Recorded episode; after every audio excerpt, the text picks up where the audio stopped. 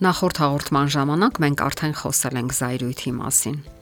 Բացահայտել ենք, թե ինչ է զայրույթը եւ ինչպես կարելի է վերահսկել այն։ Այսօր շարունակենք զրույցը ինչպես վարվել զայրույթի հետ, ինչպես սովորել կառավարել զգացմունքները։ Շատ հաճախ զայրույթը թաքնվում է այլ զգացմունքների հետևում՝ տխրություն, ցավ, վախ եւ դրսևորվում է որպես պաշտպանական մեխանիզմ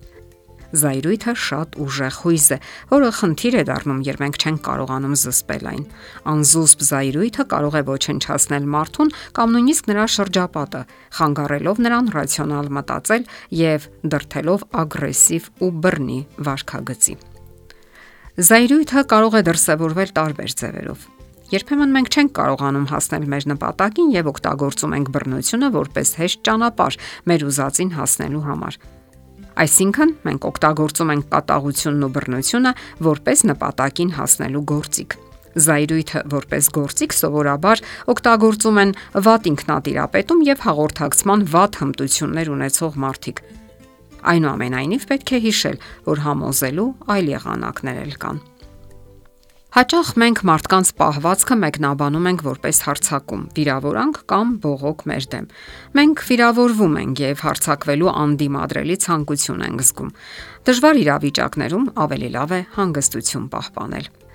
Զայրույթը դրսևորվում է նաև պայթյունի ձևով։ Եթե երկար դիմանում ենք որոշ իրավիճակների, որոնք անարդար ենք համարում, զսպում ենք մեր էմոցիաները, հայտնվում ենք վտանգավոր արատավոր շրջանում։ Այս դեպքում հենց այդ վերջին կաթիլը բավական է բաժակը լցնելու համար։ Մեր համբերությունը պայթում է, ստիպելով զայրույթի ու բռնության։ Մենք կարծես երում ենք թեյնիկի նման։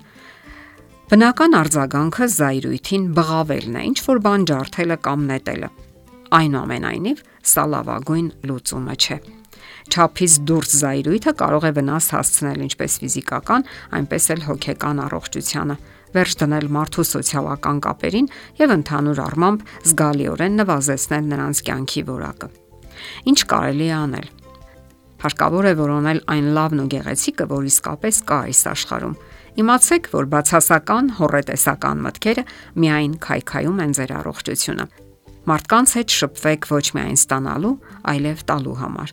Ցանկացած վիճաբանության ժամանակ ձգտեք հասկանալ սեփական սխալները եւ ժամանակին հետ կանգնել բացասական մտածողությունը պետք է փոխարինել դրականով։ Այս ձևով մենք կարող ենք արագ վերացնել տարբեր իրավիճակների կամ հանգամանքների պատճառով առաջացած անհարմարությունը եւ բարկությունը արագ կանցնի։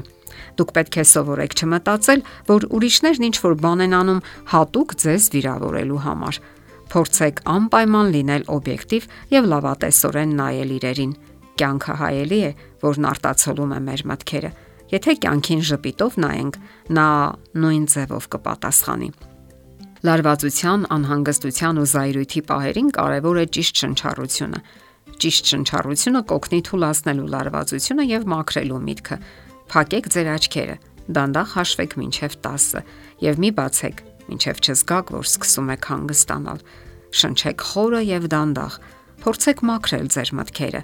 ազատել այն բացասական մտքերից։